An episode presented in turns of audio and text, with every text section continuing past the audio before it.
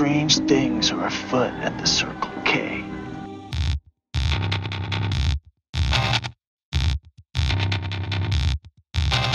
I'm very important. Uh, I have any leather-bound books, and my apartment smells of rich mahogany. I, I'm friends with Merlin Olsen too. He comes over on occasion. What's up, everybody? How's it going? Why is it still tapping over here? Why's the metronome going? Because it's a new version of GarageBand and settings are all fucked up.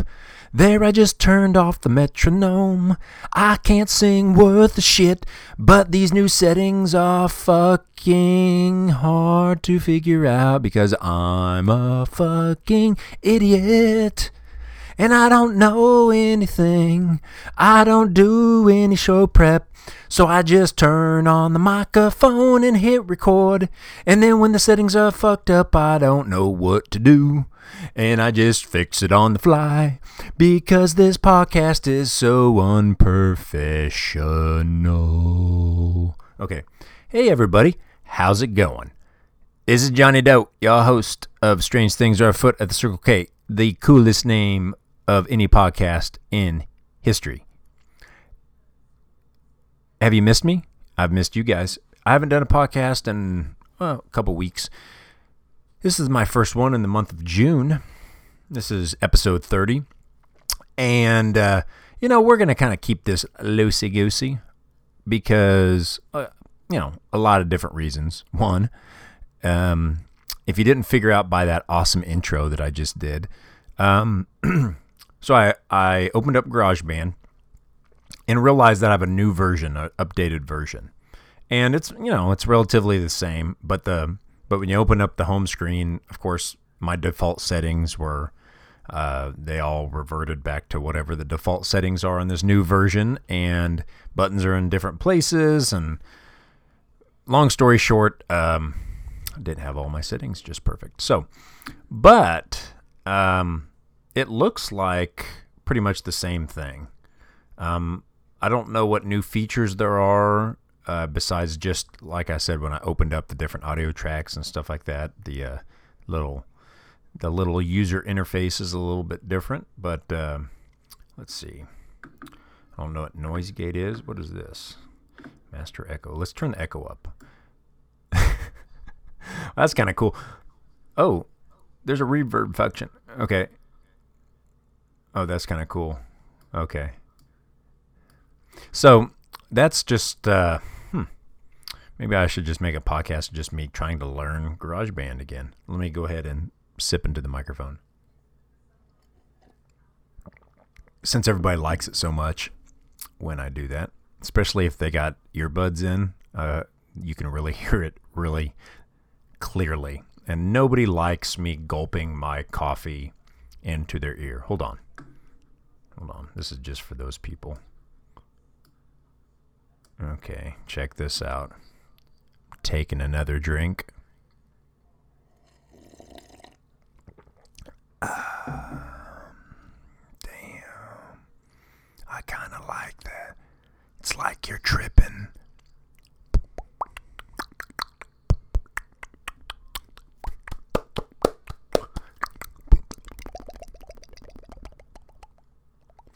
These are just mouth noises.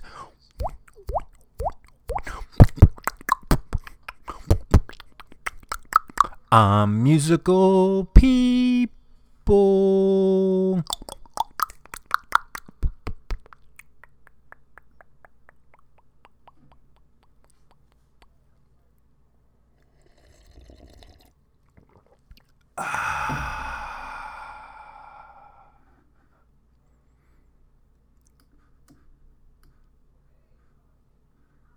And scene. Hold on.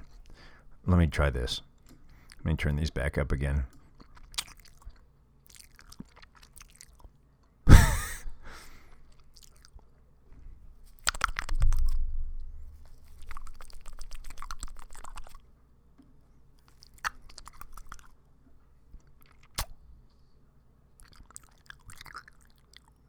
What do you think that noise is?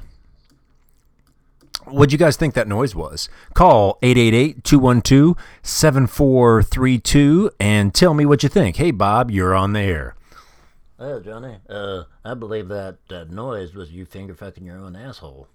Uh, thank you, Bobby. You win two tickets to see Beauty and the Beast live at the amphitheater this Sunday night. Hope you got a pretty little lady in your life. You can take her. Let's go to uh line number four. Hello, you're on the air with Johnny Doe. Hey, Johnny, uh, my name's Kurt. What's going on, Kurt? Uh, nothing, nothing much. Hey, uh, why are you starting a podcast like this and talking about finger fucking your butthole? That's crazy there. Let's go to line number seven now. Bert. Bert, you're live on the air with Johnny Doe. Hey, Johnny, first time caller, long time listener. I've never heard that before. Go ahead, Kurt. Yeah, I'm wanting to know when you're going to get on with the podcast because uh, this isn't very entertaining to me. Well, that's a great question. I'll go ahead and uh, go ahead and take your answer off the air there, Kurt. Let me just hang up on you, motherfucker. And uh, let's go ahead and go to line 73. Line 73. You are on the air with Johnny Doe. This is Strange Things Afoot at the Circle K. What's your question? Right now, over here.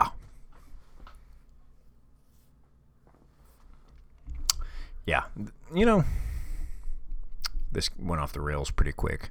But I, I just need some content to put up right now. So I'm just going to act silly. Deal with it. Just I'm going to rebrand this as just the Silly Boy podcast. And no, I'm not drunk. Because I don't drink except this fine coffee. You know, we lost a sponsor. If you've listened to this podcast before, you know I have official, unofficial sponsors. And I alluded the last podcast that I stopped drinking NOS. Well, guess what?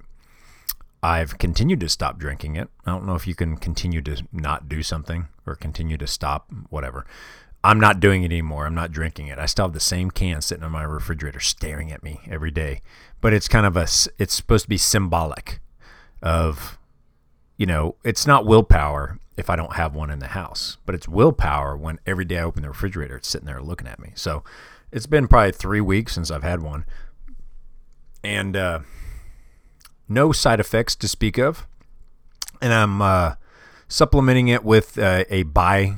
It's called uh, Bai drink. It's it's like a flavored water basically, but they they have these new little. Um, I don't know. They're in a can. There are only five calories, no sugar, no artificial sweeteners, any of that shit. So you know it's a little bit better for you. Well, a lot better than 27 grams of sugar that's in a NOS energy drink and doesn't have caffeine or anything. It's like a sparkling water. But um, I, I drink those now because, you know, it kind of gives me that sensation of popping the, popping the can open. Uh, I like drinking from a can. So, yeah, that's what I'm drinking instead. So, no reason why I stopped uh, except I had to fast right before I did my physical for the Army and uh, so I couldn't have any caffeine in the morning or anything like that, and so I didn't have my NOS. And then when I got back, I don't like to drink it after a certain time of day. And long story short, I just kind of, you know, I didn't really have any adverse side effects to not having one. And so the next morning, I said, "Hey, let me see if I can, uh, how how long I can keep this going." So, yeah, I'm just not drinking energy drinks anymore. So, about time, right? All right. this is Strange Things Are Afoot at the Circle K. I'm your host, Johnny Doe, you're the everyday American. Uh, this podcast went off the rails pretty quick, but um, that's what's that's what's great. The beauty of the format of podcast. Let me let me go ahead and, and kind of get into this for a second. I I love podcasting um, for a couple reasons. One, and this isn't like a self-deprecating thing or like a woe is me. It just it just is what it is. No one listens to this fucking thing. Very few people. I mean, um, you know, when you look at my analytics, which I do maybe once a month, I mean, it shows I have, you know, a few hundred downloads and and uh, subscribers or what have you. But um, you know, I'm not stupid. I know that there's podcasts I subscribe to that I never listen to, and and uh, yeah it is what it is. I don't get any feedback from this. I don't have anybody that's that's uh, you know a fan base to speak of. So uh, I can just do whatever the fuck I want, and there, it's a very freeing thing. And so I enjoy that. I uh, not that I, I wouldn't enjoy um, feedback and people, but you know when you do get feedback, when um, you know that you have a following or a fan base or whatever else, then then you have people to disappoint. I disappoint no one with this. Um, if anything, it's something for my wife and I to to enjoy and listen to, and it is kind of fun just to put it out there, listen to it, or listen to it with some friends or whatever else, and and uh, you know, if nothing else, I get entertained by it. So, um, whatever. So, what I'm saying is it kind of frees me up to do whatever the fuck I want for a format. Let me take another drink of coffee. This coffee's almost done. Okay. I'm probably gonna have to go get a bottle of water and pause this or something because my throat gets dry when I talk, and I don't have anything else up here. I don't think. Nope. okay. So what's been going on in my life? Hey, well, how rude of me. What's been going on with you people? That's interesting. Okay, so about me, what's been going on with my life? Hmm. Why haven't I done a podcast in a while? Well, I've uh, been extremely busy with uh, army shit, and oh, my little doggy came up here. What's up, buddy? Um, been been real busy and uh, getting ready to move. I think I said in my last podcast that I took another job and I'm going to be moving uh, ways away across the country. And trying to facilitate that move is um, has proven to be more difficult than I thought as far as just the logistical side, the uh, the the stress of trying to sell my house. At the same time I was trying to buy a house and then I decided I don't think I want to buy a house. Let me just rent for a while, then trying to find a good rental property that will take dogs um, that's affordable is next to impossible, especially when you're a thousand miles away and you can't just, yeah, you know, go look at shit. And it, it, it it's became uh, extremely problematic. But so all last week I went up to where I'm moving, which is Sheridan, Wyoming. Beautiful, beautiful place. Um, if you've never been, boy, are you missing out. It's uh, wow. It's a it's a beautiful city. Um, it's a beautiful part of the country. Um, man, this this country is just fantastic. United States of America, man, we got it all. You know, you go to some places um, and they got some countries, you know, have a little bit of everything, but United States has everything. No matter if you find the desert that's beautiful, or you know, uh, the forests, or um, you know, port cities, or you know, um, you know, oceanside cities, or mountains, or or you know high plains or deserts whatever. Man we got it. That's what's awesome. Um, i've lived in the midwest most of my life and so i've i'm used to a you know certain type of beauty. But um, up there in uh, the rocky mountain area it's just beautiful country you know? I've never lived around the mountains. The closest thing is my year over in afghanistan in the hindu kush mountains. But um, I really liked that. I liked uh, the mountains. I liked the, the the climate. And long story short, I you know um, when I went up to Wyoming, I was kind of blown away by the scenery. So um, pleasantly surprised there. But I went up there for a purpose. It wasn't tourism. It wasn't trying to. It wasn't trying to. Um, you know, take a bunch of pictures or have any fun. It was house hunting and just getting a lay of the land. So I drove up there. Took me a day and a half, pretty much, to to drive up there. Um, took my new Jeep, broke it in by going on some mountain trails. That was kind of cool. Uh, yeah, road trips are fun, but I did it by myself because my wife needed to be here to take care of the dogs, and she's coaching summer volleyball and other stuff like that. So, anyway, I digress. Went up there and uh, decided to look at some houses and realized that I don't think I can get a house in time that I'm supposed to move up there.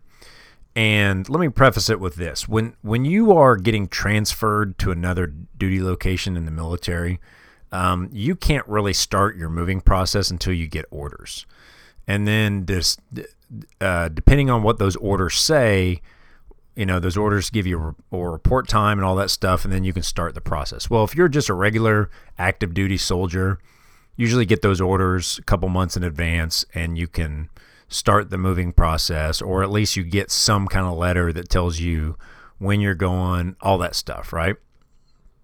Well, I had no idea um, when or even if I was going until I got the job, and then I had to go up there and in process, and and uh, then they cut my orders, and so um, transferring from one state to another, there's just a lot of logistical issues.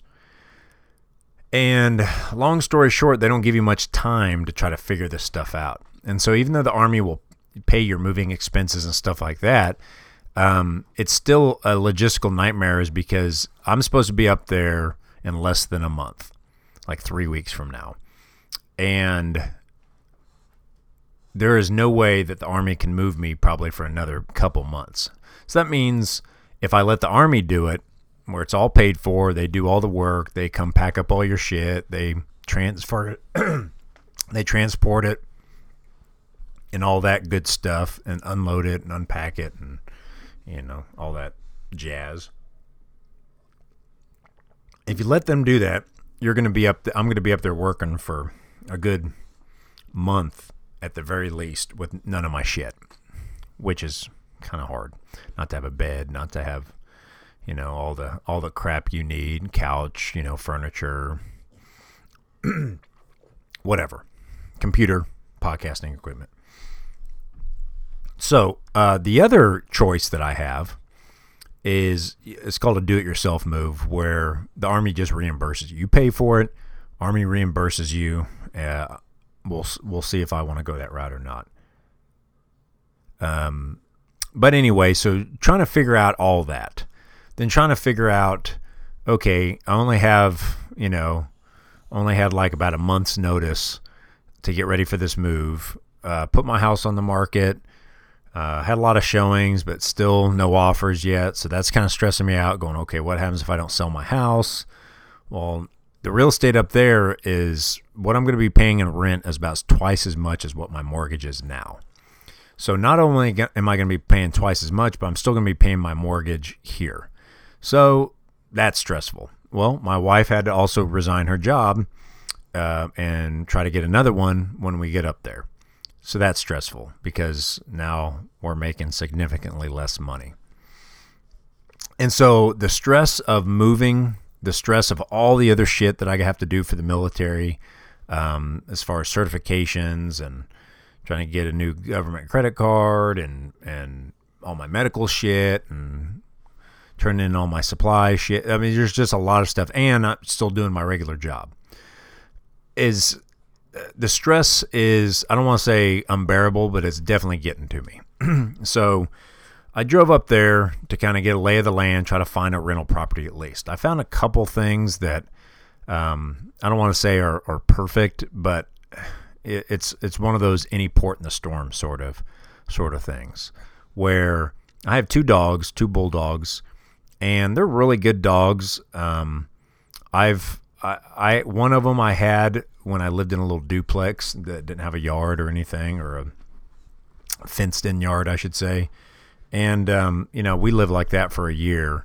Um, just took him on walks all the time and, and made it work. So it looks like we're going to have to do something like that again uh, because I can't find anything that fits our needs that has a fenced in yard.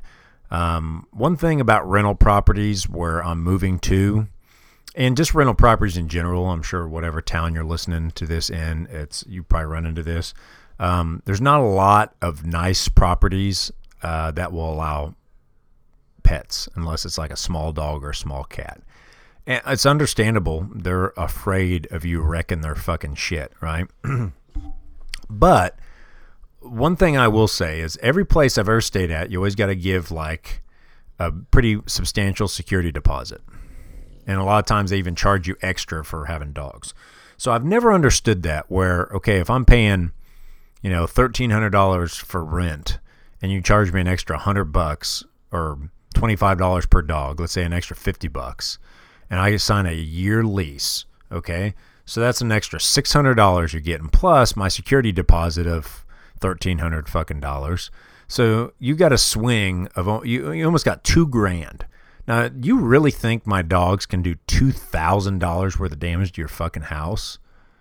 I mean, what are they going to do that cost two thousand dollars? Are they going to eat a furnace? You know.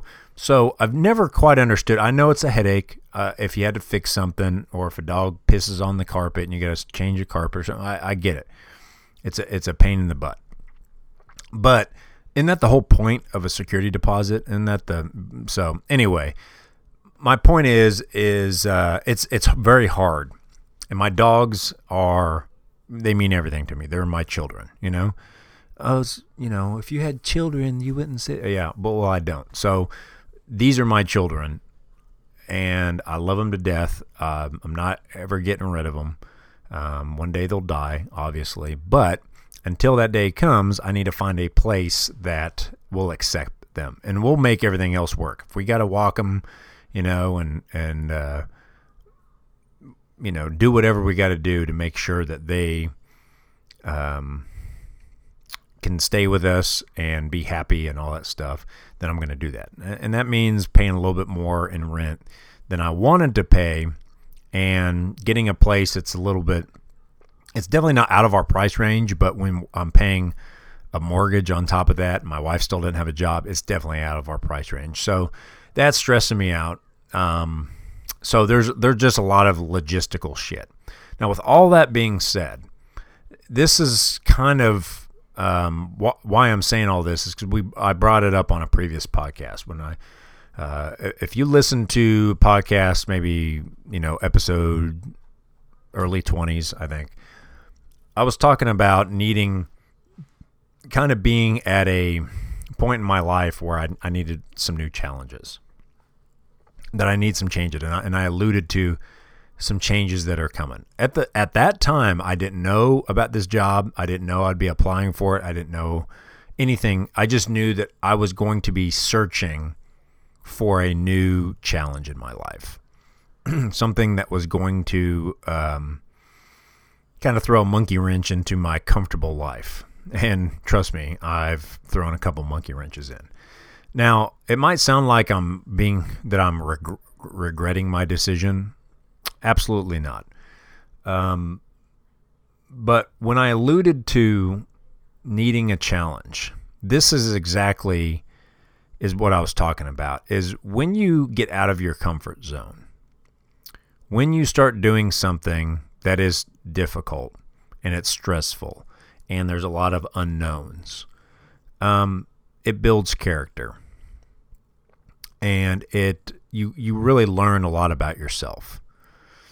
And like my wife and I have a fantastic relationship where I don't think we've ever got in a like an actual fight, like yelling at each other or anything. In 5 years, I don't think we've ever yelled at one another. We've had a couple like intense discussions and stuff, uh, but only a couple. And we've already had a couple intense discussions over this move just because we're both stressed out.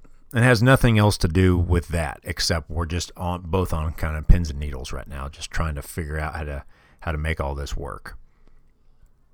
And that's what I mean is is I know if I snap at her or if I'm a little crabby or whatever else because I'm stressed out, that that is telling me um, how I act under less than ideal conditions. And if you can perform well in less than ideal conditions, then how are you going to perform when you have ideal conditions? And so in my life, in the last, you know, year or so, I've had um, ideal conditions when it comes to just my personal life. It's been very easy, and I go to work, and that's been m- pretty much my my only stressor. And then when I come home, it's it's I get along with my wife, my dogs. I, I like my house. I like my neighborhood. I like the car I drive. Uh, you know, I like what I do in my spare time, and it's all been good, right? But through this new endeavor, it is definitely brought to light that uh, you know I pride myself in in that I can perform well in stressful situations. Uh, it's one of the reasons why I've always enjoyed the military. Uh, I enjoy going to combat because of those things. But it's also shown me that you know I'm not as unflappable as I thought. Is that just regular stress like this has has made me uh, bitchy and snippy, and that and that shows that I have a deficiency that I need to um, deal with it in a more constructive way. And it's when when it's all said and done, it's exhilarating to go through that. Is because you can assess yourself in those situations and go, okay, I need to do better next time. But if you were never put in that situation, there's nothing to assess. And so um, I've, you know, it, it, I'm kind of in the middle of it right now. And so I'm I'm definitely not at the end, but you know, after it's all said and done and the smoke clears, it's real easy for people just to go, "Oh yeah, it was just I was just stressed out." But I'm in the moment now and I'm saying I need to do better. I need to do a better job of of not having unrealistic expectations of the situation. And just know that there's a certain amount of unpredictability and chaos that comes with any decision like this. So, what I alluded to, um, you know, months ago in my podcast, um, this is why I wanted a new challenge. I wanted to get out of my comfortable life because the only way that you can ever grow or evolve and if you're no matter if you're a person you're a plant nature anything the, the only thing that spurs growth is adversity no matter if you're lifting weights the only way to get bigger or stronger is to lift bigger heavier weights or lift them more times.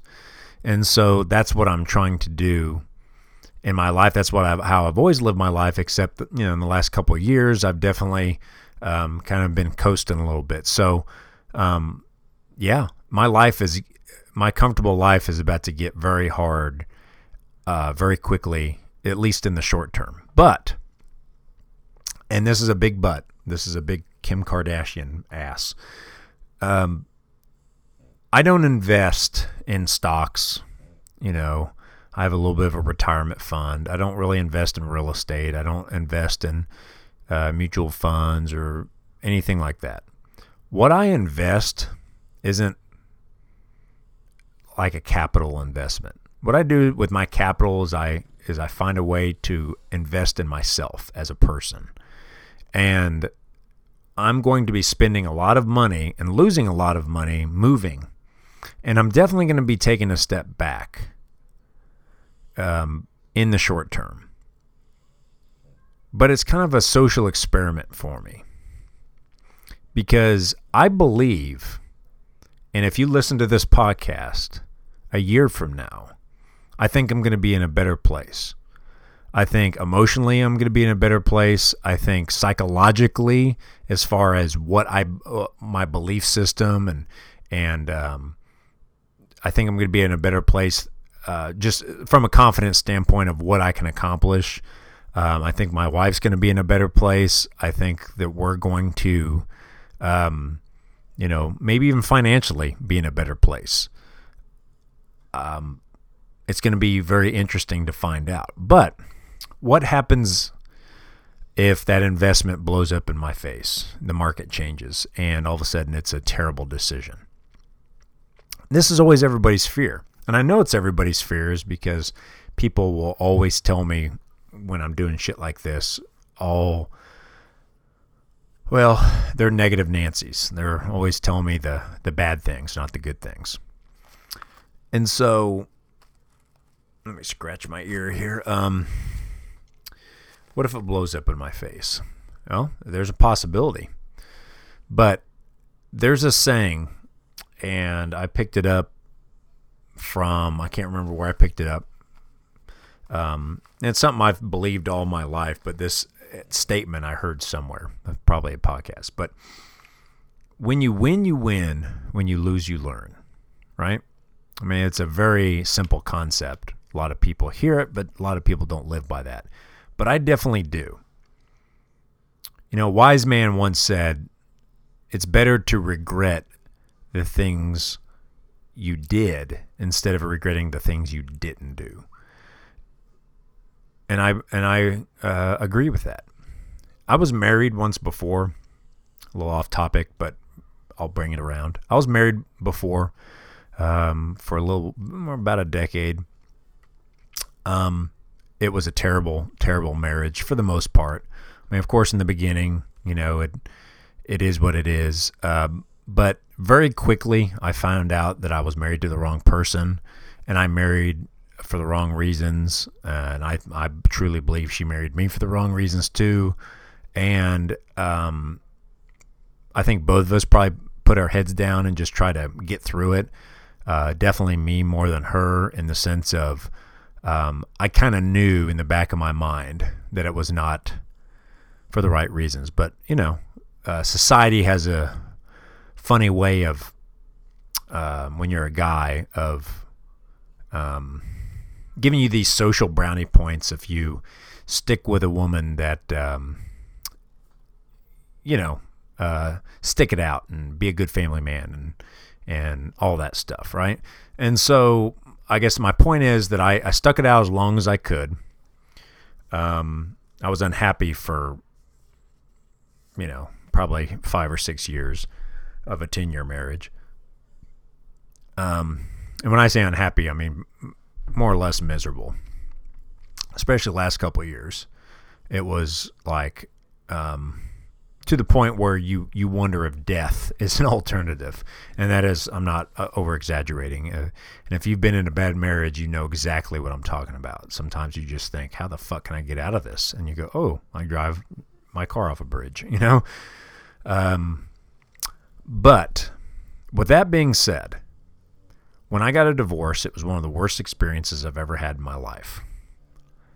It was the pain of not um, it wasn't like um, breaking up with someone that you love or whatever else because I I really had no love for this person probably for you know three or four years. I mean it, it, to the point where I didn't have like I had disdain, and so that part wasn't hard. It was you know she had kids, I had stepkids, um, you know of course families, and you you know I lived in a town where she you know kind of grew up and and so it was it was difficult socially. It was uh, difficult because she definitely didn't take it well because I'm the one who filed for divorce, so she kind of tried to ruin my life. Um, it was horrible. And then I uh, met my current wife uh, shortly after I was separated from my ex-wife, and of course that just blew things to a stratospheric fucking awkwardness of you know you can only imagine. It just, you know, in a small town, it just it just kind of comes to a head. It was horrifying. It was horrible. It was terrible. Uh, so uncomfortable. Everything from wrecking my finances, credit, to not having a place to live, living in my car for a while. Um, just you know, you know, like I said, dropped an atom bomb on my fucking credit score. So who gives a shit about a credit score? Well, when you can't get even get an apartment because you don't have a good enough credit score, it, then then that's when I realized, yeah, you kind of need one. Um, but you know, I, I wasn't that bad. I was able to get an apartment, but uh, I didn't have any furniture. I, I literally started over. I had the clothes from my closet, um, a few little knickknack trinkets, my army gear, and uh, that's a, really about it my car um, that wasn't paid for. Um, all the cars that were paid for that we had, I signed them over to her. But my point is, even though that was one of the worst experiences of my 42 years on this planet, um, that the end of that marriage and my divorce, I would not go back and undo that if I had a time machine. Because all of that, those 10 years that I was with that person, no matter if it was good or when it started not to be good, or then when it was bad, and then when it was horrific. Those are all things that that taught me something about myself, something about um, what I'm capable of, uh, what I'll tolerate, what uh, t- type of person that I turn out to be when adversity hits me. Um, the things that I'll stoop to and the things that I won't stoop to. And you really find out your ethics and your morals real quick. And um, I'm not a perfect human being, but by no stretch of the imagination, but I'm very proud of how I handled some of those situations. I'm very proud of um, some of the things I didn't stoop to when the other person was trying to ruin me. Um, and at the end of the day, I it, it really taught me to be resilient and to not give up and to never lose hope. It taught me that no matter how bad life can get, you can always springboard up. Um, I remember someone giving the analogy once is when you hit rock bottom, you got to think of yourself as like one of those super balls that you just get out of those gumball machines, you know, those little bouncy balls. The harder that you fall, when you hit rock bottom, you have more potential to bounce even higher back up. And so that's the analogy that I use is yeah, I hit the bottom and had to kind of start over in a lot of aspects of my life. And my wife and I, when we first met and we first started dating and we first decided to live together, only thing I could afford, I had this little apartment that was this little one bedroom apartment that was so fucking small. You have no idea how small this thing was in a, like a downtown office building. And I had no furniture or anything like that. And I had to buy, like, we went shopping together to buy like forks and to buy like glasses and a frying pan and just slowly, slowly, slowly piecemealed my life back together. And now, all these years later, I have a house, uh, you know, nice car, you know, I got this nice computer I'm sitting in front of on a nice desk. Everything that's in this house right now, I purchased or my wife purchased uh, us together and it it really did shape the way that I see the world is you know material possessions and things like this microphone I'm talking into it's so easily replaceable. I, I cannot even stress how insignificant all these material things are that are around me. They're easily replaceable. I was talking to a young kid the other day and uh, or young lady, and she was having she has having all kinds of money problems. She's just joined the military. Uh, she's 22 years old. She's in debt. You know, she's in between jobs. Um, she's you know in the National Guard, so it's just a one week in a month sort of thing. So it doesn't pay her bills. And I was kind of giving her a pep talk. And the first thing I told her is one, you know, no 22 year old's killing it for the most part. You're supposed to struggle in your 20s. That's just part of it.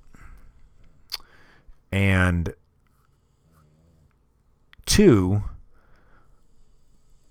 I told her, and it's hard to believe this because I was told this too when I was when I was her age and broke and in debt, that the best problem to have, if you could pick any problem to have in the world, money problems are the uh, is the problem to have, and this is why. Because out of all the problems, think about it, every problem that you could have, that there's a there's a famine outbreak, right? Um, you got diagnosed with cancer. Your father died. Your mother died. Your kid died. Uh, you found out that you're sterile or infertile, or you have some you know disease that's going to kill you six months from now, or you found out that uh, you have um, some kind of uh, you know disability or being kicked out of your house or the their government is is uh, going through a coup and and you are now a refugee. Uh, the plethora of problems, a tsunami hitting your fucking little island. There's a plethora of problems that are potential problems that can happen to you. Money problems are the easiest to fix because all they require is money. If you have money, it's not a problem anymore. I mean, just think about that for a second. If you're listening to this podcast right now and you're a couple grand in debt and you're stressed about it and you're freaking out, going, I, I don't know, my the, this bill's due on Tuesday and I don't know how I'm going to fix it. Well, if somebody plopped a bag of cash on your front door, your problem just went away. It got fixed in a in in one second.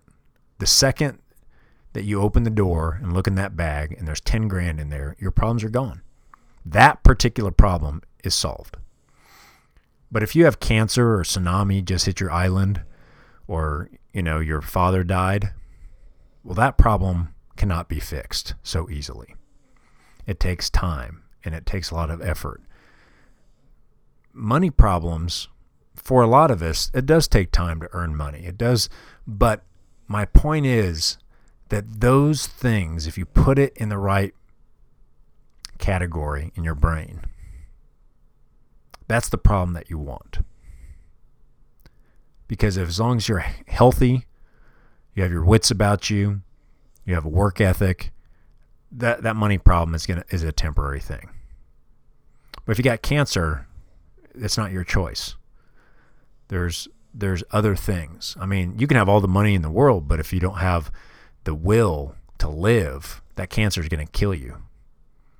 Doesn't matter if you have money for treatment and all that other shit. You won't get through the chemo because it's just too hard.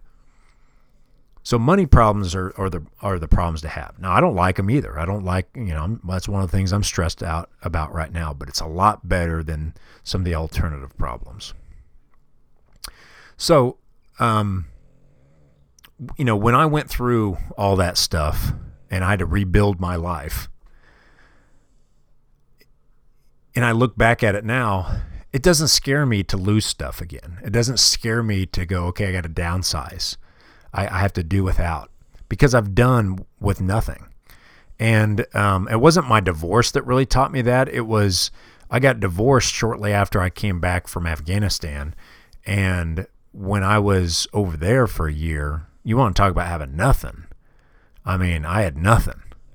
I mean, I didn't even have running water over there. I to, I had to shit into a five gallon um, barrel or one of those 50 gallon barrels that was like cut in half or cut in a third underneath uh, some plywood with a hole cut in it. That's what I shit into. And then some Afghan kid, we paid him a dollar to go burn that shit, you know, once a day or whatever. And that was nothing. And so living like that for an entire year of not having the modern conveniences of modern society uh, definitely gave me a, a, new appreciation and perspective of everything from air conditioning to ice cubes to running water to filtered water to um, you know clean sheets to uh, you know birds singing in my front yard grass green grass that you can lay on without scorpion coming and biting your taint. So, you know, that was an eye opening experience for me. Uh, my divorce was another uh, uh, important experience, but I wouldn't change any of those things. And so, um, when I talk about this move that I'm about to make, and I talk about all the stress, those things, even though they're not fun, and I'm not looking forward to going through them. It's it's important. It's imperative. It's um, it's something that I I revel in the opportunity to go through those because when those problems present themselves, I got to figure out solutions. And it's just going to make me a better human being it's going to make me more resilient and it's going to make me more appreciative when I do have those good times. So when I do have those days with my wife, where it's just me and her and the dogs and we're, you know, spending time together, I really appreciate that time because I don't take it for granted when I know that there's so much adversity that I had to go through to get to those times, to get to those unstressful times. So, um, no, I don't regret doing this. I quite the opposite. Um, and I don't even want to say I want to hurry up and get it done because I know I'm learning something from this process. And um, I don't want to regret not doing it. I only I rather regret doing it. You know, it's better to regret uh, doing it and saying, "Well, I, man, I'm never going to do that again." But doing it the first time, you know, it's it, it builds character. I remember uh, listening to Joe Rogan, and I think he had Bill Burr on, and he's he's said it a couple times where he was talking about all his comedian friends, and he says, you know, the most interesting people that I know were fucked up, had fucked up upbringings in childhood, childhood. And I agree with that. I, I, I do agree that a certain level of uncomfortability early on uh, can can break you, but it could also build you into something that's that's extremely resilient and extremely strong. And so, um, you know, it, it's it's like a you you almost want to, you know, my advice if if uh, if there's any parents listening out there, and like I said, I'm I'm not a parent. I was a step parent for, you know, a better part of a decade. Um, if if you could open up your mind and take one piece of advice, and this is 100% true, how uh, I, I've parented in the past, but you have to be a safety net for your kids but they can't know that that safety net is there. So they're walking on a tightrope. But when they look down, they can't see that safety net. Because if they see that safety net, they're going to they're going to probably take a lot of chances and not worry about falling as much. But if they don't think the safety net is there, they're going to be a lot more careful. And they're going to think things through a little bit more. And so when I say a safety net, I mean make sure that your kid's not homeless. Make sure that they're not um, incarcerated prison. I'm not talking about jail. Because if you have a kid that commits a crime and that cop puts him in handcuffs and takes him to jail, you should probably let him sit there for a couple days before you go bail him out. Because that will teach them a very valuable lesson. But I know parents that will do everything they can to make sure they you know, they get them out of that situation. They rescue them. Um, you got to let your kids struggle a little bit. You got to make them go through some tough times. And when I say tough times for a kid, I'm not talking about starving. I'm not talking about not having a roof over their head. I'm talking about they don't get new shit. They don't get nice shit. They don't get the cool stuff. What they get is, you know, my grandpa told me this when I lived with him. My he, he would tell me my job is to put a roof over your head and food in your belly. Other than that i don't have to do shit. He didn't say that but i'm paraphrasing because he, he didn't cuss. But that's exactly right. His job was to pay all the bills keep a heated house and a roof over my head and food in the refrigerator but he wasn't buying me nikes he wasn't buying me fucking nice shit he didn't make sure that i had a car and uh, you know, when I was a, of driving age. He didn't make sure that I had nice clothes or any of that shit. I wore glasses when I was a kid, and if I broke them, I had to wait till the next year when I, you know, you, you got a new prescription, and I would have tape on those motherfuckers for sometimes nine months at a time. He didn't give a shit, you know. But it made it did make me go, oh, I I got to make sure not to break these fucking glasses because I know I'm not going to get new ones. Where when my stepkids, when um, their phone would break, they'd get a brand new phone and the screen would fucking crack. Within a week, they had another one. So you think they're going to be careful with that phone when they know every time it breaks, they're getting another one? I had a kid come into my office the other day, a young kid in the army, and um, I was looking at his phone, and I was, um, um, I can't remember. I think I was getting a number out of his phone, and he and he had a brand new iPhone 7 and it already had a crack across the screen.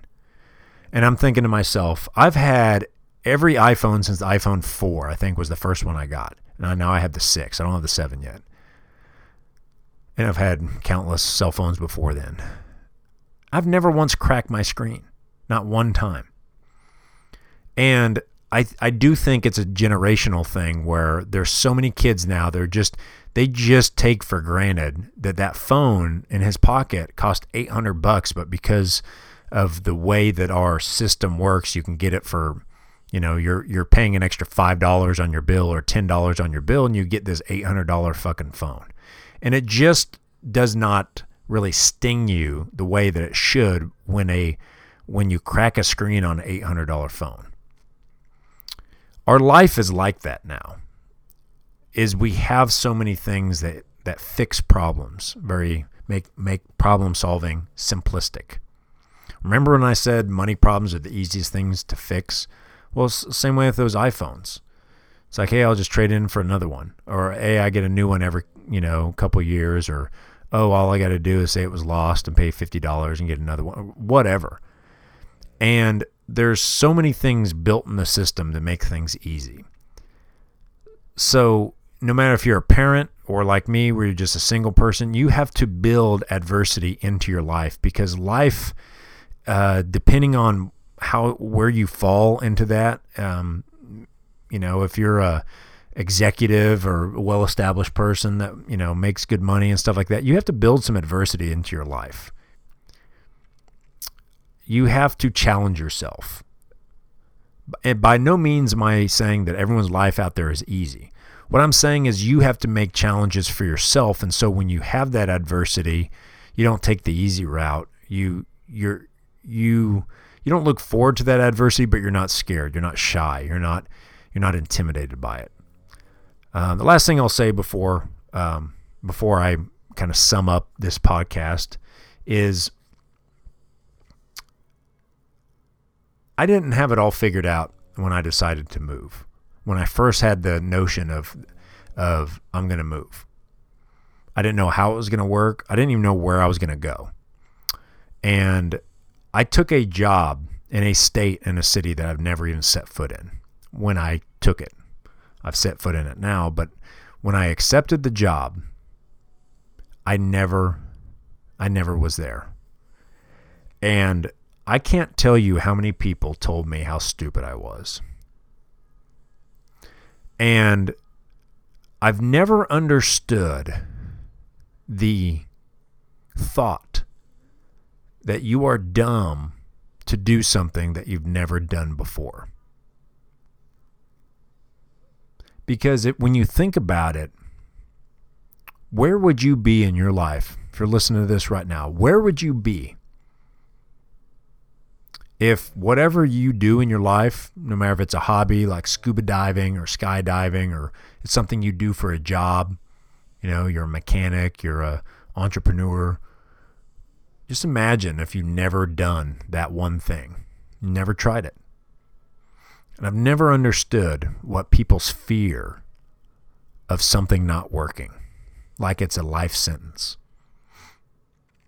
I understand if somebody says, well, I don't know that I want to jump off this fucking cliff into that pool because I don't know how deep it is.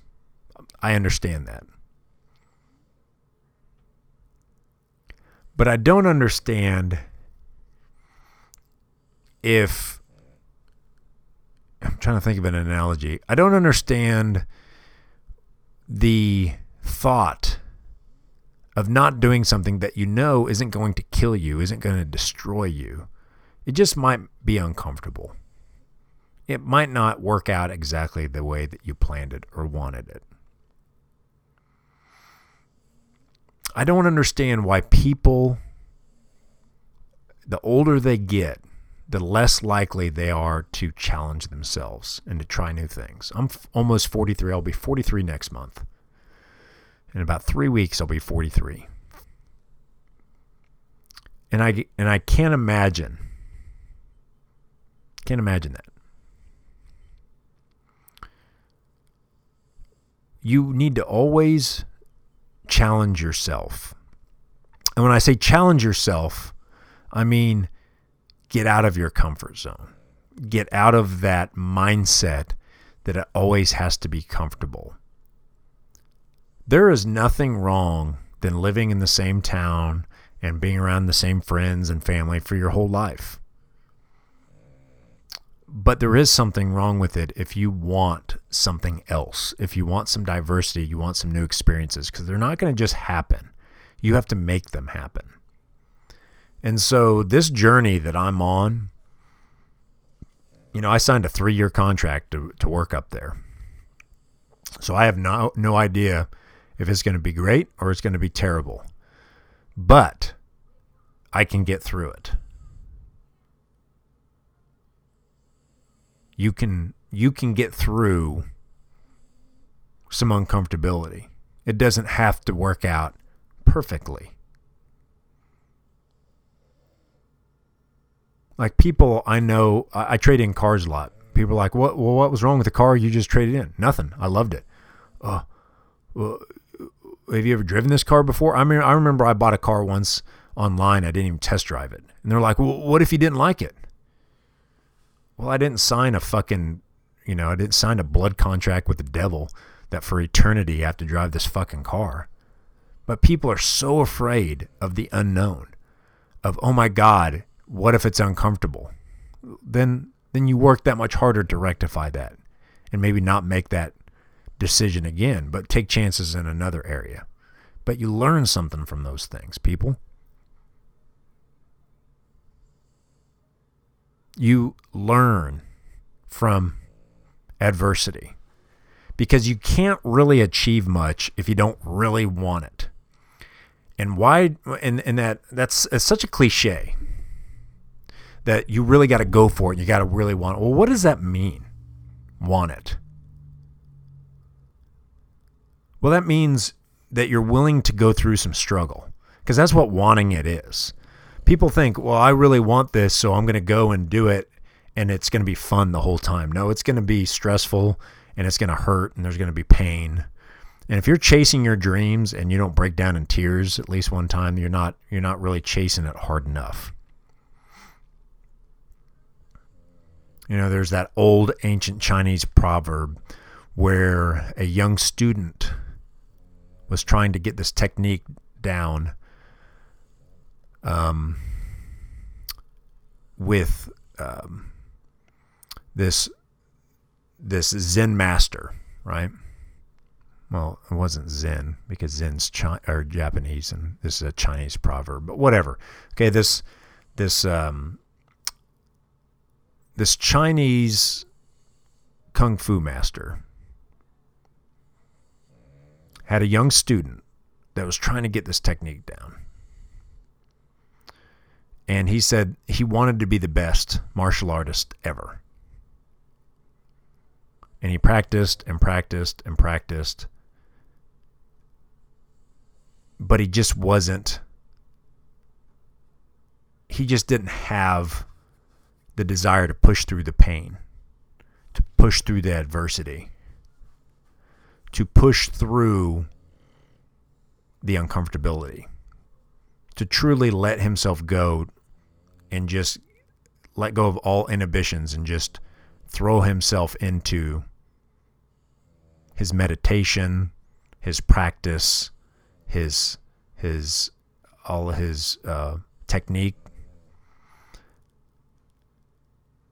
And the master took him to the beach and said, I will show you what it will take to become a master. Do you truly want to be a kung fu master? And the student says, Yes, master, of course. I will do anything because I want it so bad. And he said, How much do you want it? Because the only way that you can achieve this is if you if you want it the absolute most if you want it more than you've wanted anything. He goes, I want it the most I've ever wanted anything. And he says, Okay, walk into the water with me. So the master takes the young student into the water and he says, Okay, how bad do you want it?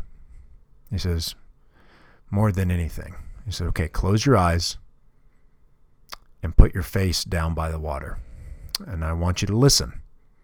And I'm going to explain to you what it's going to take for you to achieve what you desire. And the young student says, Okay, I trust you, master. So he closes his eyes, he puts his face right by the water, where the waves every once in a while brush his cheek. And that master grabs him by the back of the head and thrusts his face right into the ocean and holds him there, drowning him. The student is thrashing and gurgling, sucking water into his lungs. And right before he's about to drown, the master lets him up. And that guy, that that young student, gasps for air. And that kung fu master says, right there. That's what you need. That is how you achieve your desires and your dreams. Is you have to want it as bad as you wanted that breath of air.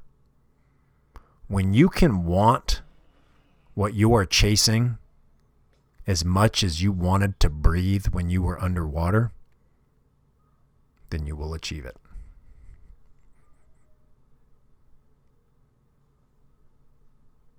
You have to be comfortable in the uncomfortability.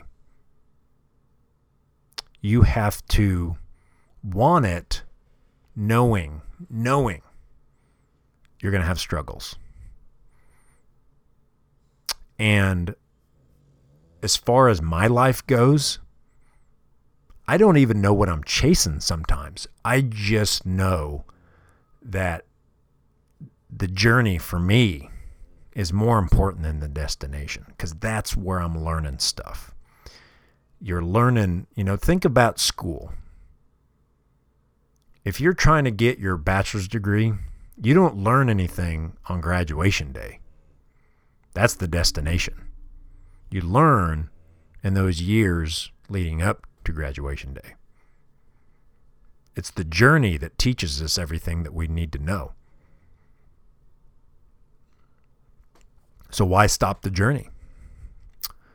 Well, my journey, I felt like, has been stopped for a couple of years, so I'm embarking on a new journey. And I encourage my listeners to tune in and hear the, the chronicling of me putting my money where my mouth is. Is I have no idea how it's going to turn out. I have no idea if it's going to be good or bad, but you can listen throughout this journey and find out. Because this isn't something grand like I'm trying to be an astronaut. I'm trying to be, um, make it to the NFL. I'm trying to be a, a huge box office star in Hollywood. This is something that everyday people can achieve. This is something that everyday Americans, just regular people with regular jobs, can do. And this is the biggest reason why I do this podcast is for you guys, the everyday regular people just like me. Because we have a very bad uh, reputation for challenging ourselves, following our dreams. Because people like to dream big, but that kind of lets you off the hook sometimes. Because if I say, I want to do this, it's so far in the future. It's because it's so grand, it's so big that you're constantly you can it's easy to put it off and it's even easier not to achieve it and you have a built-in excuse. But when it's something achievable when it's something that is not sexy it's not something you know like you know i'm going to go to fiji one day right? It's no i'm going to wyoming and i'm going to live there not only is that not sexy, but to most people, it's just like, okay, why? And just like this major came up to me and says, Why do you want to move to Wyoming? And I said, Sir, this is why I'm successful and you're not. Because you ask why, and I ask why not. And that sounds very cliche because it is, but it's there's a lot of truth into that statement. Is why not? Is yeah, it's not sexy. Yeah, it's not, but but I'm throwing it out there. People go, well, that's easy to achieve. Okay, then then I challenge you to try to achieve what you're going after. This is what I'm going after, and I'm going to achieve it. Yes. But I want to achieve happiness and contentment as well. I want to some level of success, and I want my life a year from now to be better than what it is now. I got to take a step back to be able to take a couple steps forward. And so that's what I'm doing. Don't be afraid to challenge yourself to do something that's just like that. And why am I moving there? Because, you know, I hear people all the time say, well, I've been there. And then they give their opinion about it. Well, being somewhere and living somewhere, two separate things. If you want a true experience, you need to try to live there. I learned that in Afghanistan. I learned it when I was in Italy. Um, I've visited some places before, like Las Vegas. I love it. But I don't really know Las Vegas in, until I live there. And I haven't, and I probably never will. But my point is that it's it's different. You can't say, "Well, I've been to Vegas 3 times. This is what it's like." I remember my ex-wife when we went overseas. Um, she's like, "Oh, I'd love to live here," and I'm like, "We're we're visiting. We don't have jobs to go to. We're not paying bills. Where every day is going to cafes and going to you know uh, museums and sightseeing. Th- th- this isn't real life." And it was so bothersome to me that someone could be so naive to think that that's what their life would be like. And then we talked to somebody that's lived there for 10 years that moved there from Canada. And he said, Yeah, it's beautiful, but trust me, it's not easy to live over here. The government's corrupt. Everything's fucking slow. You call because your internet's broke. Six weeks later, somebody comes and fixes it. Um, you know, there's a plethora of problems. I'm not saying that to dissuade you, but you cannot get in your head that you've experienced something just by kind of looking from the outskirts. You got to kind of throw yourself into the deep end. And then that experience is something worth um, chronicling and, and talking about. So I haven't done a podcast. This is my first one in a couple weeks, but that's because I want content for this podcast. I want content from what what I'm talking about. People, you got to get out and live life. Don't stagnate. Don't get into patterns of behavior uh, that are unfulfilling. If you get into that, like I have been many times in my life, you got to pull yourself out of it every once in a while and just come up with a new challenge. I'm Johnny Doe, an everyday American, and so I'm proud when I say, "Hey, I stopped drinking NOS because it was a challenge because it was hard to do." And so I can brag about it, and no one else it, it's insignificant to them, but I know how much of an achievement it was because it was hard. And it's a different kind of hard than traveling to the moon, but it's still hard nonetheless. And I'm going to chronicle my journey, uh, trying to move all this shit and my dogs and my wife to Wyoming and start a new life there. And maybe you can learn something from it because I know I will. I know I'm going to learn something about myself. And that's what life is about, is learning about you learning about what you can do and what you can't do, what your limitations are, and where you can grow. And uh, that's an exciting thing. So, thank you for tuning in. Thank you for listening. I'm sorry that I haven't uploaded one in a while. Hopefully, you got through the first uh, 10 minutes of this, the craziness of uh, me not knowing how to ever start a podcast. But please support this podcast. Uh, I don't have any uh, donations. I don't have a website that you can make donations.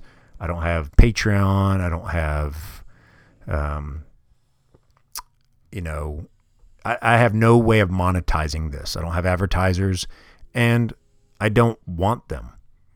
Okay, when I say supporting this, just uh, with interaction, with conversations, with somebody maybe going, "Hey, I liked your podcast." That's it. I don't need anything else than that.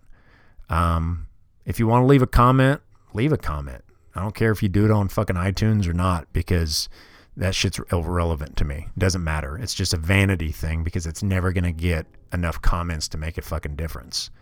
Um, but if it's from the heart and, and you really want to leave a comment, good or bad, do it. Go for it.